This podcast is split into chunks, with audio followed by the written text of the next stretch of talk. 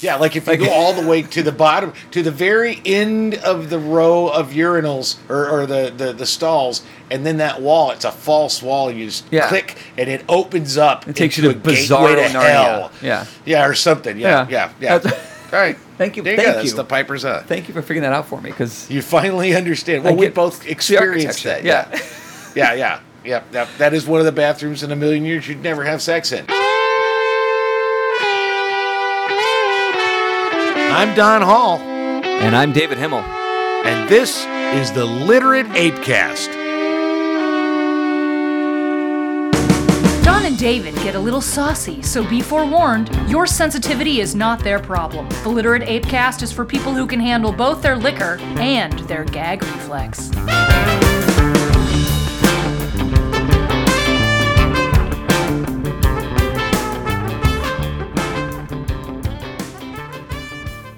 We have deaths. We have deaths last week. There are deaths. There's some Multiple? deaths. Yeah, remember we had we had a whole episode about uh, Oh yeah. about your feelings on death, but we had deaths of some uh, some uh, some important people. Last week you wanted to talk about Rumsfeld. oh, Donnie. Uh, this week we're going to Rummy. talk about uh, Richard Donner. Richard that one Donner. does hurt. Well, they both hurt, You know, but they hurt. Donner loss- Rumsfeld doesn't hurt for me at all. It hurts for me because it's a disappointment in that he didn't die younger, more violently, hopefully Well, more afraid if than he, was. died, if he died younger, he would have died a Democrat. So Well, I'm not saying that. Maybe when let's just say when uh, like 2001, like July of 2001, all right, I can see would have that. Solved a lot of problems. Would have saved a lot of lives. So tell me, tell me, tell me your issue because you really had a, the, you know, and, and we didn't get Yeah. to it last week. So you really had a bug up your ass about Rumsfeld. So what are your thoughts? I Well, know you. One of your one of your six things was watch Steve Carell um, In Vice, as Donald in Rumsfeld. yeah. Vice as as so yeah. So what, what's your beef? What's Well, your beef? the obvious, of course, is that he was one of the architects of Iraq and the debacle of Afghanistan. Um, and the mismanagement and the the um, arrogance uh, that they took, and it's, it wasn't just Rumsfeld. Like, look, Bush was there, Cheney was there, Wolfowitz was there. A lot of, a lot of just American normal idiots like us were there with it. Like, yeah, let's go. You know, we're America. Let's go fix everything and put a boot up there at Toby Keith. I blame Toby Keith for the whole thing too. That motherfucker. Well, yeah, I can Um, see that, but he's not dead yet, so we can't. God, talk he it. needs to. Fucking Toby Keith. Can't talk about him. No, he's No. going to get a residency here in Vegas, and some it's of these idiots out here will love it. Yeah. I fucking hate Yeah, Toby Keith. this past weekend, this past weekend, Garth Brooks, and I don't know how. I don't Garth know Brooks is great, politics are. Okay, I don't know his politics on it, but he just uh, sold if- out the fucking new the new stadium out here. He just Yeah. he sold it out. Yeah, Even if Garth and man, Brooks I got to was, tell you, yeah, oh, I just got to tell you because I I still have friends who work at the Wild Wild West. yeah, And one of the things that uh, when I was there, that you could see Allegiant Stadium being built, and I kept saying, "We've got all this parking space. You know, We've got truck parking lots and all this kind of shit. We need to be prepared because we could make a shit ton of money. yeah. And if we don't get prepared, we're gonna get overrun. I mean, we're gonna get overrun with people that don't want to park Right. and pay you know 50 bucks at Allegiant Stadium. And uh, I still have friends that are working there, and apparently uh, clusterfuck city because Yeah. uh, the the GM that I worked for just didn't care. Just You warned 'em. Didn't You warned 'em. Didn't bother to do a goddamn thing, and uh, apparently it was. Uh, it was just a night of, of drunk people having their cars towed and Great. losing their shit all Sounds like a blast. night long. Sounds like a blast, I'm, yeah. I'm so glad I don't work there anymore. Yeah. Well, I, so Rumsfeld. was- Rumsfeld. This whole arrogant. I mean, I, I feel like I don't have to spell it out too much. You know, you know the problem Well, with. yeah, but not everybody that listens. James Ford doesn't know. Oh, he knows. I know he does. I'm just picking Jed knows, somebody yeah. that. All right. I mean, look, just, this guy. somebody that listens. This guy was a was a main player, one of the leaders in one of the biggest fucking debacles, maybe in world. hi- I mean, world history has a few years to go still until it's totally done. I get it, but up till now, one of the biggest fucking quagmires and mistakes that's cost so many lives. American lives, Afghan lives, Iraq Iraqi lives, I, and everything in between. Like it, I, what is the full count of everybody that has been died, that is that has been killed, or and then the effect after that, like the the survivors that are left behind with missing body parts or missing family members and friends, and jobs to go to, like the devastation that Rumsfeld's whole cutesy. We don't know what we don't know, whatever that bullshit was, known unknowns or whatever the hell that crap was Yeah.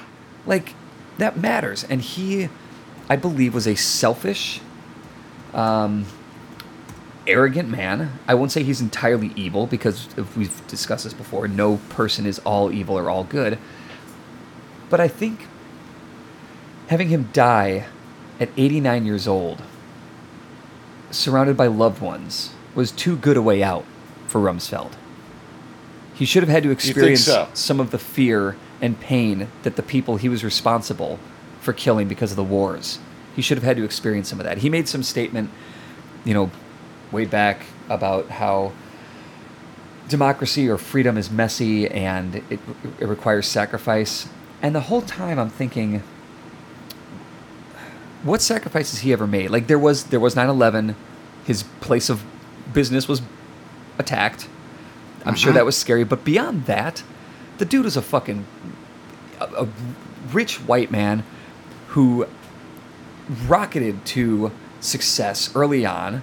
Not a dumb guy. Like what's what sacrifice did he make? Had a wonderful marriage with his wife, had great kid. Like he had it fine. He made no sacrifice. Not like the parents and the families and the friends of American soldiers that he sent over to sacrifice for fucking what? Nothing. For nothing. And it's just It's true. He, he got he got off too easy. I think he should have he should have had a really Well, really bad cancer guess- a lot younger. The thing about it is, you know, and you know, I, and, you know, I, I, we've had this conversation before. It's like, you know, it doesn't him him having a bad death. Uh, it it doesn't serve anybody. It doesn't help. I mean, you know, and I understand. Oh, we want justice suffer. to be done. Let him suffer. But, but, well, I mean, the thing is, the suffering did that change anything? It doesn't change his work in uh, with Nixon. It doesn't change his uh, his anti-communism like mania.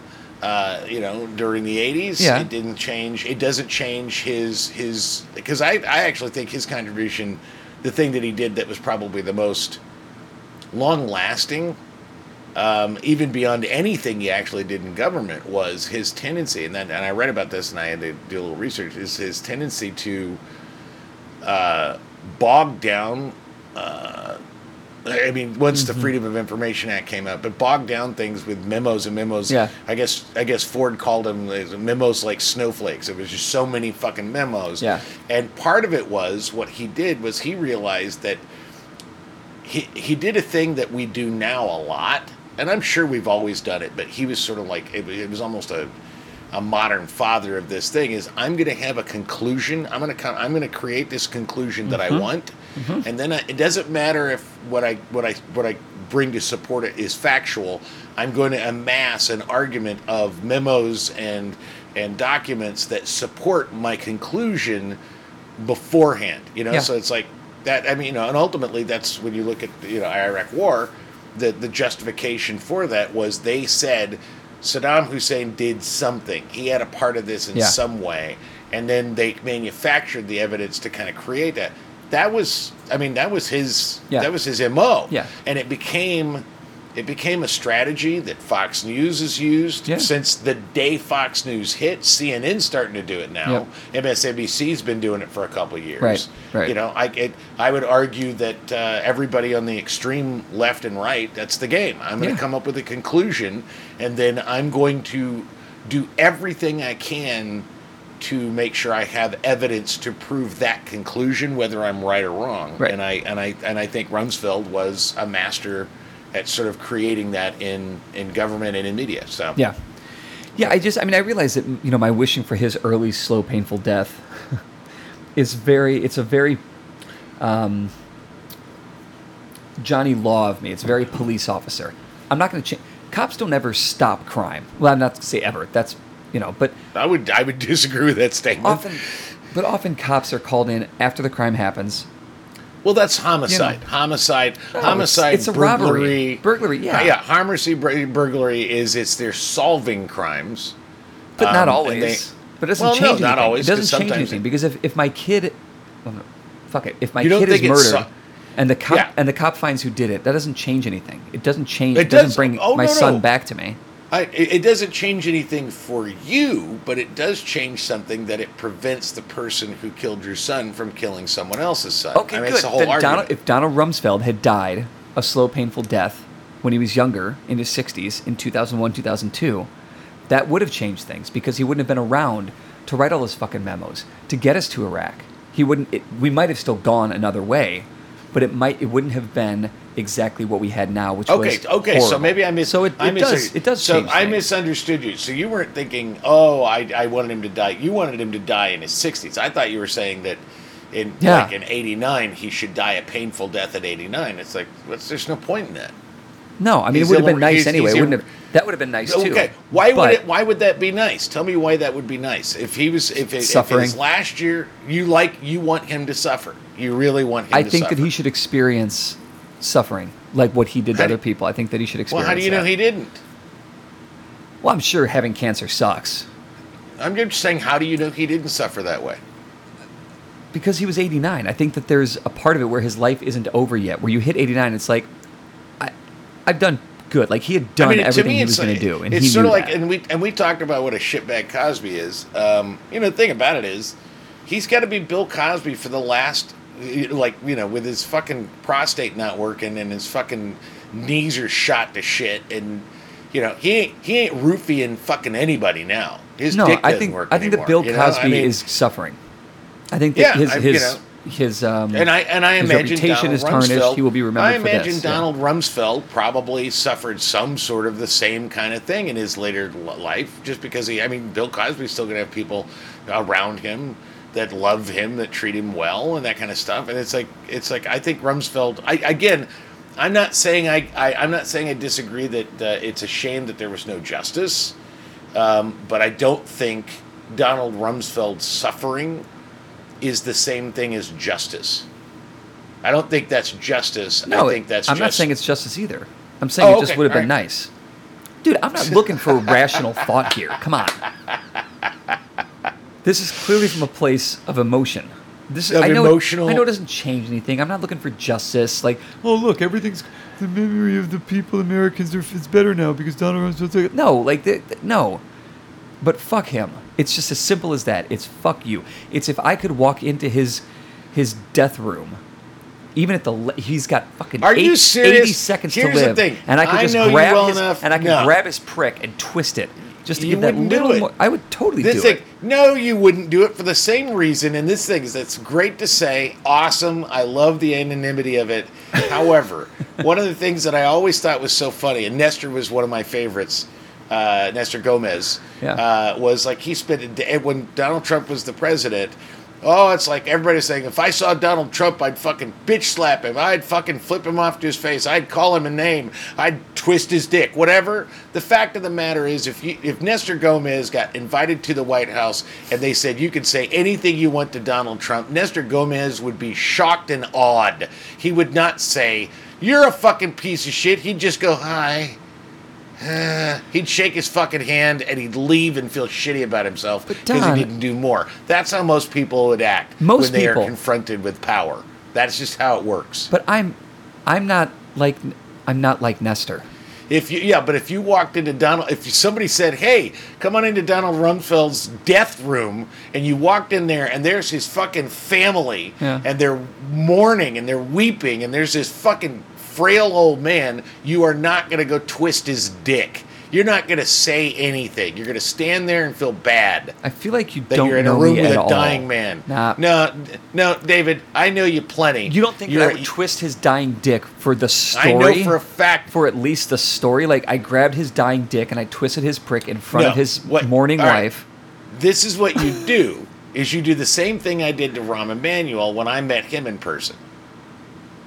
Which was Okay, so we're doing a WBEZ thing. It's when he was the first mayor. It was his first hundred days. Alison Cuddy is going to interview him on stage at the Chicago History Museum. Of course, it's an event, so I'm Yeah. organizing the event. And all day long, I'm telling Justin Kaufmann, I'm telling everybody, I'm making the joke that, you know, he's got that stubby little cut off finger. Yeah. You know, he's got the Yeah. little dick finger, right? Yeah. And then I'm and that and all day long I'm I'm, I'm like I'm gonna walk up to him and I'm gonna reach out and shake his hand and when I feel the little nubby dick in my palm I'm gonna go wow ah, do a whole Jerry Lewis thing and oh my god we we were laughing our asses off at the station oh my god we were laughing how funny that would be so, oh god oh Jesus there's a dick in my you know that was and uh, when it came to the time, and he actually did reach his hand out, and I shook his hand, and I felt the little nub. I just stared at him because I thought, I can't do that. Oh my God, I'd get fired. Oh shit, it'd be a great story. Yeah. But I, you know, he might walk out. I don't know. You know, it's like so. I just shook his hand you and had just something. kind To, of. you had something to risk. You had something to lose. You had a job to lose. When I met Rahm Emanuel on the street in Andersonville, stumbled Uh-huh. out of a bar, walked literally like walked right into him. So you were drunk. I was buzzed. I wasn't drunk. All I right, was I was sure. I was a little buzzed. Which who's to say I wouldn't be buzzed when I grabbed Don Rumsfeld's prick? That's, I guess You that's know, fair. Like, All right, that's fair. but what I said to Rahm, literally, like I literally bumped into him, and he had like his people around him. Yeah. It was the middle of, of the day, of course, because when else am I going to drink?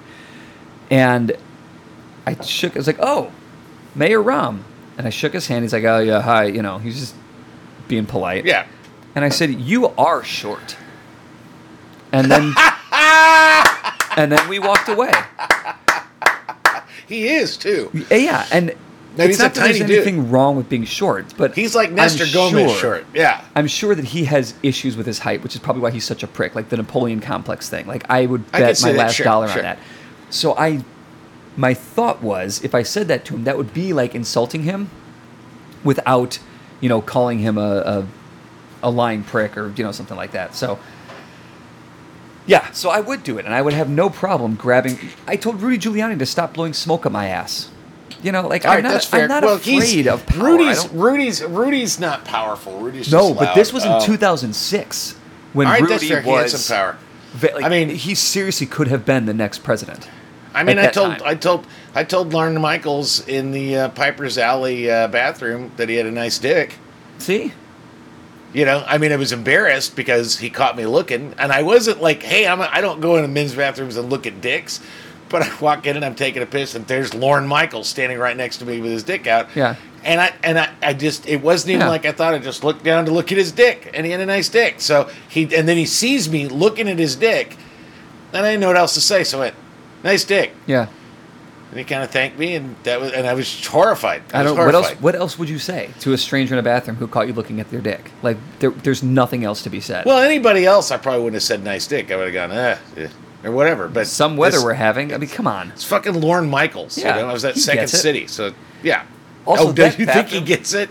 That bathroom in Piper's Alley. He You're talking about gets the one. it. You're talking about the one on the second floor. Yeah, That ba- yeah. I don't know what it is. Where Tony and Tina's used to be. Yeah, yeah, right yeah, over there. yeah. yeah. I don't know what it is about that bathroom, but I think that is the grossest public bathroom I'd ever been in. And it's not exceptionally gross. It just it always gave me such an uncomfortable feeling. And I've never Okay, been able to put my that. finger on it. Like why that is. Well, it's because it's because it, it's because it's long and thin. Is that what I mean, yeah. What's wrong Like with that Lorne Michaels' bathroom? dick. It's like like well, no, actually, his dick is uh, is there's some girth, but Well, it was like um, Donald Rumsfeld's dick on his di- on his deathbed. Exactly, Yeah. and, and you couldn't even wrap your hand around it. No, but the way what it is is it's, it's one of those things where you walk down and you turn. It's like there's the sink, and then you turn left and you have a small rank of uh, urinals. Yeah. But then, and that's what makes it creepy. Then the hallway just keeps going and gets thinner. Yeah. And then it, it's not. And, and it's all the stalls, and it's like ten fucking stalls. So Yes, if you're in okay. the furthest stall, you, you're like you're you're like in the You're very far away. Yes. I mean, it's really yeah. No, I I like, totry, so and those like, are the ones the that are inevitably in its own room. Yeah. Yeah. And those It's were the the, ones at the very, very end are the inevitable ones with all the graffiti, The graffiti and the homeless people were, the and guy, the- yeah. yeah, the guy that wiped his ass Yep. on the wall and Yep. that shit. That stuff was all Yeah. the back one. Yeah, so I and yeah, understand. because it's it's not that bo- it wasn't the poop on the walls that bothered me. No. it was No, it was you're right. It the- was the architecture of it. It was the like it architecture didn't make it sense, like, and it, it felt like a gateway. designed this? It felt like a, cl- a paint like a gateway that had been painted shut. Yeah, like if you go all the way to the bottom, to the very end of the row of urinals or, or the, the, the stalls, and then that wall, it's a false wall. You just Yeah. click and it opens up. It takes you to a Bizarro gateway to hell. Yeah. Yeah, or something. Yeah, Yeah. yeah, yeah. All right. Thank you- There you thank go. That's the Piper's Eye. Thank you for figuring that out for me because You finally understand. Well, we both experienced that. Yeah. yeah, yeah, yeah. That, that is one of the bathrooms in a million years you'd never have sex in because it's creepy. yeah, no, It's wrong. And you I- wouldn't even jerk off in there because it's creepy. Well, you would, but you know, you'd jerk off anywhere. yeah, but I would only do it with Donald Rumsfeld's dead dick. That's I'd I'd get weird with it, So Richard Donner's dead. and I would not grab and twist his dick. No, his that guy was awesome. 'Cause That guy Richard was Donner- awesome. changed like he changed my life. He changed a, I cha- changed a lot of our lives. Well, he just directed some movies that were amazing. And These aren't the thing I some like movies. These are Well, the, thing I love about Richard Donner is, and there's you know, and there's a whole like list of like '70s and '80s uh, directors. You know, you have you have on the one hand you have the auteurs. Yeah. You know, you have you have the Lucases and the Spielbergs and the and the and the and the Scorseses and you know they're they're they're auteurs. They're they're you know, he was not an auteur. He didn't Right. write his own shit. He did not have a heavy hand on how that was. He was what I would call an extraordinarily successful utilitarian director. He did not. He didn't walk in like I'm the badass and and it's my creative genius. He he followed the scripts that he was given, and he picked his projects based on his own tastes. But it wasn't like these were not his ideas. I like him for that. He was the workhorse, not the show horse. Yeah. Exactly. Yeah. Yeah. And I love that. There's something Yeah. I, I really appreciate. He wasn't a Brian De Palma where he had this. There's no- you know he's and even today he's not a David Fincher where there's a very specific aesthetic he was going for, and quite frankly, it's what I appreciate uh, about Clint Eastwood's directing. Is anything Clint Eastwood directs that he's not in? I mean, I mean, granted, he's in most of it. There's nothing special. There's no flash. There's no dazzle. There's no Yeah. Soderbergh sort of like thing. It is just simply, I'm going to direct. Here's a script. I'm going to do the storyboard the way I was told to do it, and then I'm going to direct it the way I need it. And then I'll work with actors in a really good way. He was also super good with kids, which is very rare Mm-hmm. and kind of remarkable. But I think it's because he was not about himself. He wasn't Right. egomaniac. He was not about his vision so much as I'm here to do a job. You're paying me to direct this film, Right. And I hope it's successful. I do And think that I love that Spielberg. Spie- I, I wouldn't say that Spielberg was like an auteur in the way that Fincher is, or No, no, no. Well, Look hang back. on, Look back. Hang on, though. E.T. has a very specific aesthetic. Uh, because I don't think Jaws, you know, So Jaws talking, okay, so there was like a calling card. Like The- Donner yeah, didn't have like- a call. Okay, all right, I see there what was there was like close Okay. there was like close encounters of the third kind had had sort of that Disney thing at the end and it was beautiful and Yeah. then you and and there are certain shots of of if you look at like it's one of the things that I love about Spielberg and I love Spielberg but Spielberg is a highly manipulative director story I don't even say director storyteller and I'll give you He an is, example yeah, yeah. I'll give you a couple examples. The shot of the little blonde, little toe-headed kid in Close Encounters of the Third Kind, when Yeah. he opens the door and there's the aliens, and, and you know mm-hmm. they're taking him up. That you can find that shot in that movie. You can find it in Empire of the Sun. You can find it Yeah. in. Uh, uh, there's a couple of other. Uh, oh, uh, uh, shit! Uh, Schindler's List Yeah. even though it's black and white that shot it's you know he he has a signature way of telling a story he has a specific kind of story that he likes to tell and he has even though he crosses genre you you know Yeah. color purple it doesn't matter that that it's not about little kids on bikes color purple you know is a spielberg film Yeah. and the difference is that richard donner I, and, and I'll be honest with you. I, I had an idea because I, I one of the things when we were talking about this is, come up with your top five Donner films, the ones that you mm-hmm. love the most, you know. Yeah. And when I was thinking about it, it's like I, I looked at a couple of movies. I went, "What the fuck? That was Richard Donner." Yeah. And that's what I love about Richard Donner is it's not about him; it's about the story. Right. So Right. what's your what's your top? What's your fifth? What's your fifth on the list of favorite Richard Donner films? Because you said he changed your life, so I'm interested to hear this. Well, here's where I struggled is in ranking the top five Richard Donner films. I, I I had no problem ranking them because I like because I knew what my top was. I knew my top instantly. I didn't even have to think about it. And you're gonna, Okay. and you and I are gonna laugh about my top because I don't think you're gonna even have it on your list. I, I guess if I have to, All right, so number only five. only because I've seen it the least, though I Okay. love it. And Okay, I've, and I've seen it a lot. The toy. ooh, okay. Now see, that's not on my list. Okay. Okay, so yours is the toy. That's Richard Pryor and Richard uh, Pryor, Jackie um, Gleason. Jackie Gleason. Yeah, where Yeah, Jackie yeah, Gleason's okay. son Eric, who I- was the I kid. see- he, he was the kid I- in uh, um, uh, a Christmas story who got Yeah, his tongue the- stuck to the pole. Peter- Oh, that kid who became yeah, a porn star. Who was became Yeah. he was the porn star. Yeah. Yeah, yeah, Yeah. But what I think is so funny about that, that's one of the movies when I saw the list, I went, he directed the toy? Yeah. So that was a shock Uh-huh, to me. My uh-huh. number five, my number five is the Goonies. Mm-hmm. I mean, the fucking Goonies, man. Yeah, which I was, I you mean- know, has feels very uh, Spielbergy, Mm-hmm. Spielbergian because he wrote it. Yeah, exactly. You know, he wrote it, but Donner And what I love, it. again, what I love about Donner is you can tell it's a Spielberg film, even though Richard Donner directed it. Mm-hmm. Yeah, I mean, he let he let the writer. I He mean, lets think the about your, story your tell shot. itself. There's that same shot as the Yeah, ship leaves the Yep. cave. Yeah, totally. Yep. Yeah, And you know that was Yep. in the storyboard. So he said, "Okay, I'll shoot it." Yeah, Yeah. yeah, I love that. yeah, so, so totally. the toy, Okay. the Goonies, or what was your number four? Um, uh, how do I want to do this? Uh, Lethal Weapon That was my number four.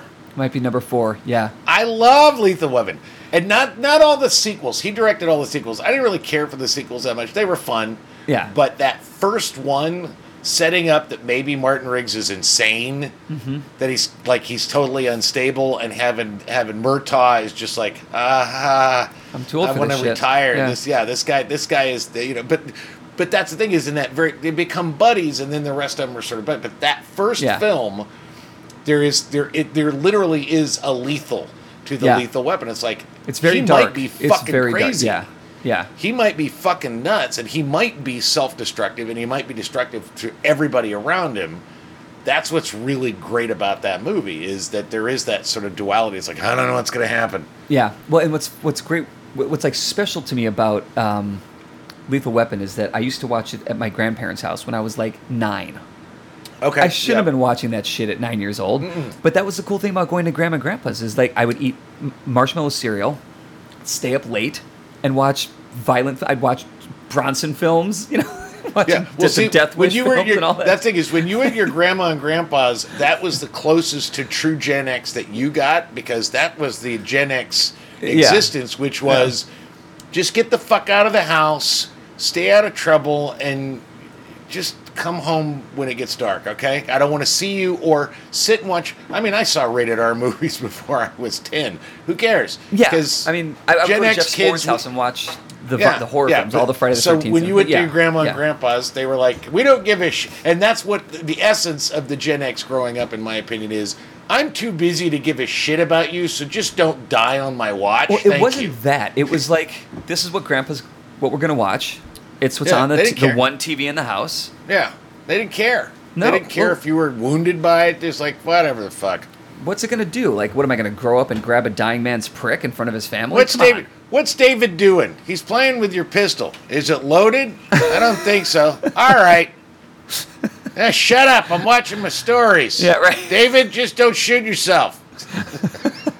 And get me another old style peel tab. give me another play. old style. Give me another Olympia Gold. Yeah. Come on.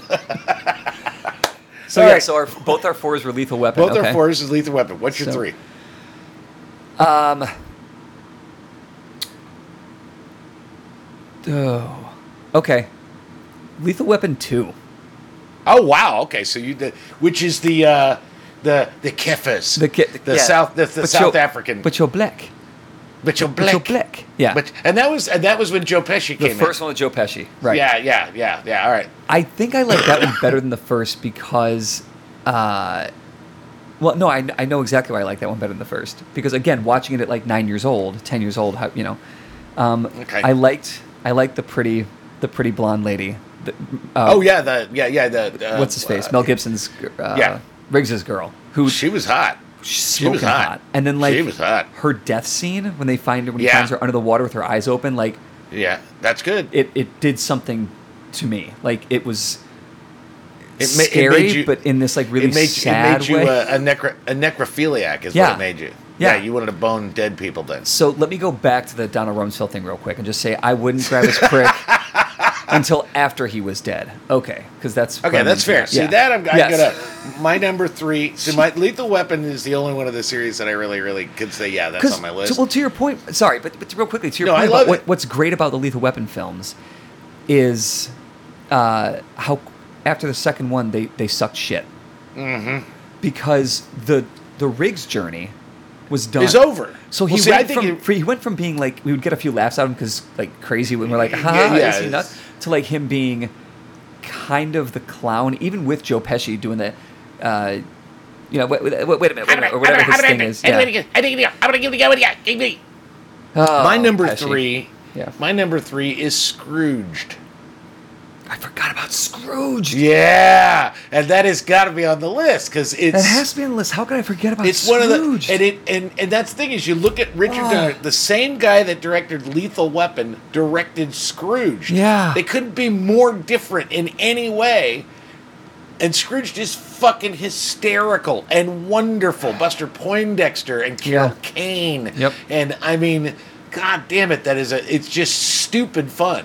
Oh my god, it's Bobcat so good. Goldthwait losing his shit. in the Yep. end. I, I mean, it's just I, I, nothing makes me laugh harder is that he gets fired and then just he just Uh-huh. gets shit on the Uh-huh. entire time, and he, and you watch Donner just build up his Yep. rage so that by the time he's ready, that's it. He's Yep. fucking done. I'm shooting this motherfucker.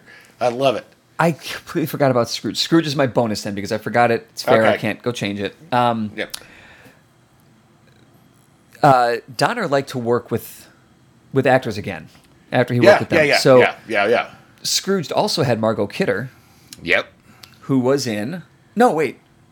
Was no, that Margot Kidder? Mar- No. No, that was not Margot Kidder. That was uh, Karen. That Allen. was the No, one not- from yeah from the- uh, Raiders from, from or, Indiana Jones. uh, Yeah, T- Raiders. Temple Uh, or yeah, what's it? Yeah, It's a Raiders. Raiders, It's Raiders. yeah. Raiders of the Lost Ark, and her name is what? uh, It's not Karen Allen. God damn it! Tim Allen, I just, I just, huh? Karen No, I Carpenter. just, it's probably Karen Carpenter. it's But it- but probably one. Karen. No, because the thing is, fucking uh, Brandon Bruce is gonna fucking. If I don't get this right, Brandon Bruce is gonna call me, and and he lives he lives in Utah now, so he's. It is Karen Allen. Okay, I was Yeah. right. All right, now I don't feel like such a dipshit. Yeah, so It Carol was Allen. Ir- Ir- Ir- Irwin Allen. Yeah, it was Irwin Allen who wrote the, and directed the Poseidon Adventure. Yeah. Um, I don't know where I got that. so anyway, it's uh, true. so not Margot Anyway, Kidder, but No, but yes, yeah. Um, so my number two, yes, Is- number two. it's Superman two, Yeah. the Oh, director's Superman cut, two. Okay, all right. See, the right, Donner see, cut. It- the Donner cut is Because the vastly story- superior. Yeah, the vastly superior to the Lester cut. The I- I- story of how I- all that happened is like a movie in and of itself. It's well, know? the making of the Yeah. making of is like how he see, got mine fired is- and all this other shit. Yeah, but See, I- I, think 2 it's funny great. that we both landed on Superman because mine is Superman, not Superman 2, Yeah. because it was too goofy. Superman was pretty goofy, but the reason Superman Superman was the first I was a sophomore in high school, as I recall. It was the first superhero movie Yeah. um, that I watched that wasn't. I mean, they kind of made fun of you know you know Otisville, Otisburg. You know, you, you, there was comic relief, Yeah. But it but took it was itself the seriously. time. it was yeah, it was the yeah. first time I'd seen a, a, a superhero movie that, first of all, and I don't think many people can because you don't really think about it at the time, but the the the effects that were used to show flight, you know, like Mm-hmm. you know the, the early Superman serials and that kind of stuff, were not very good. And he managed with the Salkinds, they gave him enough fucking money Yeah. that he created a look that that still holds up today. It's I mean it's not as CGI oriented as but he still looks like he's flying. Yeah. And and that was that was actually the tagline. I don't know if you remember this, but the tagline was you will believe a man can fly. Yeah. That was a tagline. Man, I couldn't. That was I. I was so excited to see that fucking movie. I couldn't stand how much I loved that movie, and I wasn't how, a big how Superman that was 77. So how old were you then? That was not seventy-seven. I was a sophomore. was. Seventy-seven. I was twelve. No, it was not seventy. Are you kidding me? No. Uh, If it was seventy-seven, then I really have messed up my timeline Come on, man. mentally. Come on. Hold on, Come on. Superman. Hold on, I'm gonna find out. 78. All right, 78. really? Yeah. It was seventy-eight. Yeah. You're shitting me. Nope.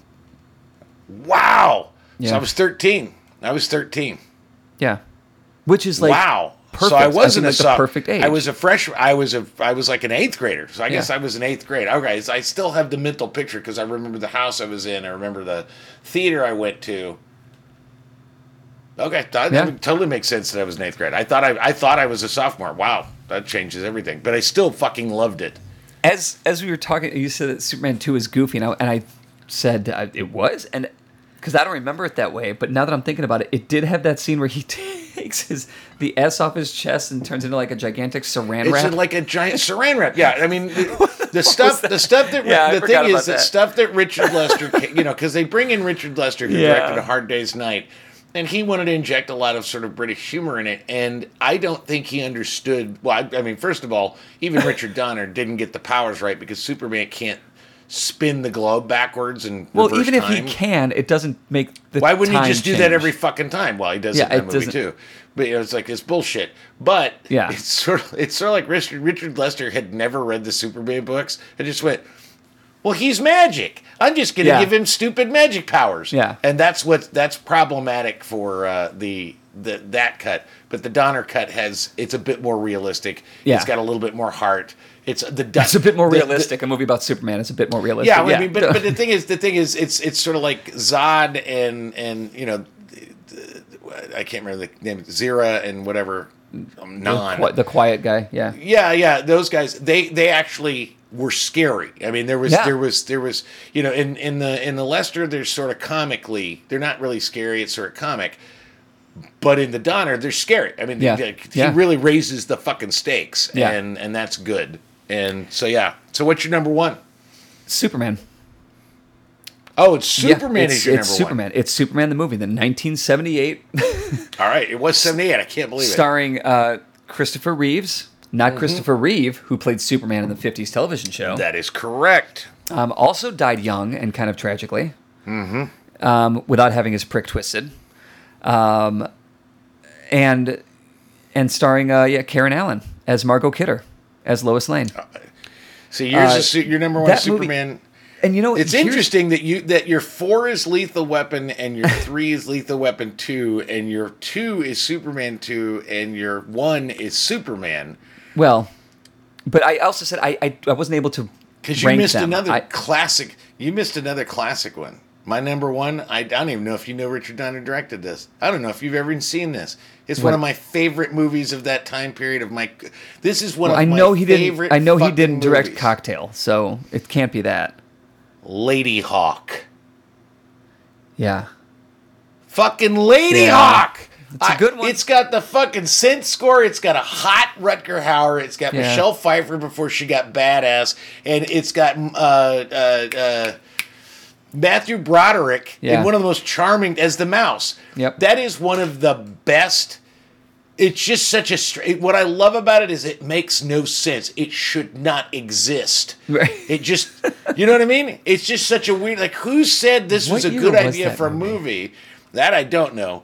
Let's um, see. But my God, 85. 85. I still to this day, if you know, if if I see Ladyhawke on anywhere, I'm going to watch it because that movie. Alfred just, Molina. Mean, yeah. yeah, the special effects are not great, but it's it's the whole sort of romance, and he's a wolf, you know, at night, Yeah. and she's a hawk by day, and they have that moment where they can almost touch, Yeah. where they're becoming. Oh my god, that's the fucking great! I love that movie, Ladyhawke. Yeah, Ladyhawke is Richard good. Donner film. I haven't seen it in a very long time. It's it's worth Did you- revisiting though. But I mean, super, I don't know, Superman. Like I was, it came Oh, out yeah, the year I agree before I you, was Superman. born, and you know, but I Yeah. like right away when I was Harry's age, maybe earlier, I was watching Yeah, that film. totally way And the it. opening credits of that film still, Are- I I, I I tear up. Like I'm so like Did- moved by the so, the John Williams soundtrack. You saw you saw Superman Returns, right? With did, Brandon Routh. and I liked it. The thing is, I loved it, and I still to this day love that movie. But what It's a great really, movie. and this is the thing is, this might is this might have it, this might be why ultimately my second wife and I got divorced. Was she lost complete respect for me? Is that we went and saw it? It was in. Uh, it was in uh, shit uh, the Navy Pier, whatever that Navy Pier theater is, right? The great big Oh, the IMAX thing. IMAX. Um, yeah. We went to see Superman Returns, and I and I knew. I mean, it had been a while since the Superman, and I, and I I had such, you know, in my Yeah. heart there is Christopher Reeves, Yeah. as Superman, and that opening is a direct mimic. I mean, it is this. It's similar. It's almost. It's, it's not exactly the same score, but it's close. Yeah. Mm-hmm. But it's got the. It's got the the crystal Salkind like, and I sat there as it started. Those credits. Those credits started. I sat and wept, and I mean not like not like quietly cried. I'm like shaking. I am sobbing Oh, because it just was so evocative of when I was a kid, and Yeah. it, it just it, I just uh, really got me. And I think uh, I Yeah. think Jen looked over at me as I was sobbing about Superman Returns and went, "Yeah, I'm gonna go fuck another guy for a year and then divorce him." Okay, great. yeah. I can't figure out why that movie was so like. Other than maybe like the two of us, everybody else hated that movie, hated it, and I can't figure out why. I can I love it. I, you know, Lex Luthor is Kevin Spacey as Lex Luthor is is actually an evil fucking Lex Luthor. He's great. Yeah. Um, I love I love the idea that she, he's got a kid that then he throws the piano. Yep. I mean, and, and I think Brandon Routh is fantastic. Now, and, you He's know, great. He just like Christopher thrown- Reeves. and he was doing he was doing his best. It wasn't Yeah. a mimic. It wasn't a straight Right. up mimic, but he had enough of the like one of my favorite things, and some people notice or don't, is when Christopher Reeves would go from Clark Kent to Superman or others. Yeah. He really did it very effectively, which like one of my favorite moments in Superman when uh, and I don't. It, it's just it's it's like he's got the glasses, and even though he's got the glasses, he's got his shoulders because he's a big Yeah. dude. Yeah, yeah. Got his, he's slumped over and he looks kind of Myrony, and then there's a moment where he really, you know, the Superman, and he just stands up. Yeah. And even though he's got Yep. the glasses on, he's you're going, motherfucker, Superman There's now. Superman. Yep. Brandon Routh did the same thing. He does Mm-hmm. exactly that same move a couple times. It's, I just think it's great. Yeah, I, think thought it was a great film, So- and it, it hit the beats. Like there were there was some fan service um, when like when he catches the plane and he makes the joke like statistically proven it's safer flying is still the safest way to travel or whatever that like he's which he great. from the helicopter He's such a Boy Scout. the It's so '78 film. Yeah, Yeah, love it. Love Richard Donner, um, thank you for everything, and Rest in thanks peace, for sir. listening to the Apecast from the Beyond. It. From the Beyond. And Donald Rumsfeld, I know you're listening to it. Your dick is safe. Uh, no, I was just going to ask Richard Donner if he wouldn't mind grabbing Rumsfeld's prick for me and giving it a Well, good old fashioned twister Give it a go. It's true, and he's utilitarian enough that he would drink it just like you would. Yeah. All right, Simian cohort, here's Don and David with the six things you should do for the week. My first thing this week uh, is watch a Richard Donner film. Anyone. Uh, Lady Hawk. There we go. Watch Ladyhawke. And that is my first thing is watch fucking Ladyhawke because no one remembers Ladyhawke, but vaguely in the back of their memory when it was on Cinemax at some point.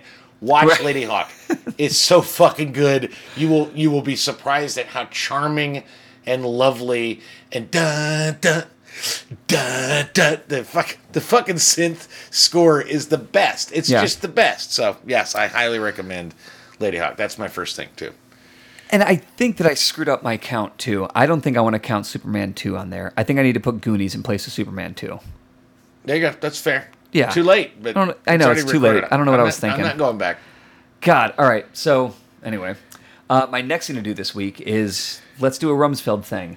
Um, watch the the unknown known, which Hmm. is the Mm-hmm. Errol Morris documentary with Rumsfeld.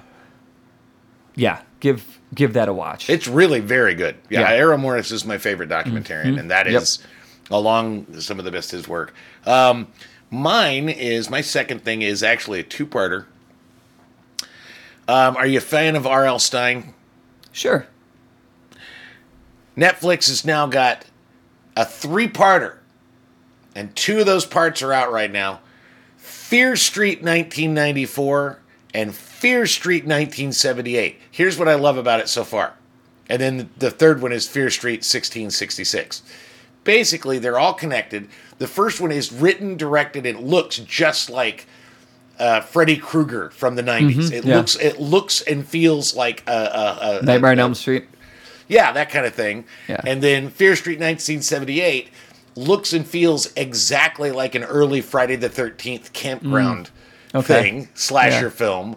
I haven't seen 1666, but they're all connected with the same monster, the, the Okay. witch. Yeah. But they're really good. They're Okay. super fun. They're great movies. I highly recommend them on Netflix. Right on. And then my third thing to do this week is after you watch The Unknown Known, watch Fog of War, Yeah, the Errol Morris documentary about um, Robert best- McNamara, who was It'll blow your also if you haven't seen it. defense secretary. But Yep. here, the difference between the two is both made terrible decisions. Both um, were responsible for a lot of American deaths and uh, Vietnamese and you know the foreign deaths. Um, but you've got Rumsfeld, who is inhuman and unable to accept his failings, even with the facts Mm-hmm. in front of him. Where um, what's his face? Um, the McNamara. Fuck, Mac, thank you, Mac- McNamara. Yeah. Yeah, where McNamara is uh, distraught and and was distraught in '68 or Oh, yeah. '66, whenever whenever he, he stepped Yeah. down. Yeah. Um, so it's just interesting, two men in the same position dealing with very similar wars or similar American bravado, and the Same difference between them, and the really same nice. documentarian. So p- p- right, those then- up together. My third thing saturday i put out a piece called they learned it from the wolverines Mm-hmm. And, Wolverines. and the, the thing about it is is I, in my in my debate trying to figure out who these qanon idiots are i realized in looking at I mean, I'm I'm not you know you read the piece Yeah. but i realized that a lot of them in this in this like complete capital right they're they're gen x they're my they're me Yeah. they're my age. They they watched the same fucking movies I watched. They they had the same same time period. And so I thought, what the fuck did they watch that made them these assholes? And I and I read something in David Stroder's book about the 80s about Red Dawn. So my third thing is watch the 1984 Patrick Swayback, uh, Charlie Sheen, uh, C. Thomas Howell, Amanda Jones, Pre Nose Job Baby, um, uh, Red Dawn, 1984, and you will suddenly understand that every one of these fucking dudes that shows up with a misspelled sign and homemade body armor. They all think they're Patrick Swayback in a tiny little Colorado town with one black guy fighting the invasion of the hordes. That's what they think they are, and Yeah. that's who they are because they learned it from fucking Red Dawn. They Yeah. all think they're the Wolverines. So watch it. Yeah. It's it's it's a better movie than you think, but as you watch it, you'll go, "Holy Yeah. fuck!" This is like, and then when you realize it was directed by John Milius, Yeah. who was who was, I mean, he basically for Red Dawn, and I love this. He actually got access to Alexander Haig, who was Reagan's What? Secretary of State. Yes, Alexander Haig was an advisor for Red Dawn. Shut the fuck up. I it's unbelievable. Where do you think they got all the tanks? Oh my god, that's ridiculous. The. Pentagon gave them the tanks for script approval. wow. Unbelievable. That's amazing. So yes. So it's Yeah. it's absolutely something. It's a slice of slice of nostalgia that may make you not want to go back. Yeah. Yeah. You can listen to the Literate Ape Cast on Apple Podcasts, Stitcher, or any place you find your podcast Jones. If you enjoy listening to two white guys holding court, review or share the show on your own platforms, or throw us a few bucks on Patreon. For more information about Literate Ape, go to literateape.com and check out the rest of our podcasts, all of our writing, and our events. Music on the Apecast is courtesy of Mike Vinopal and Locomotive. You can find them all over Chicago and online at locomotiveband.com.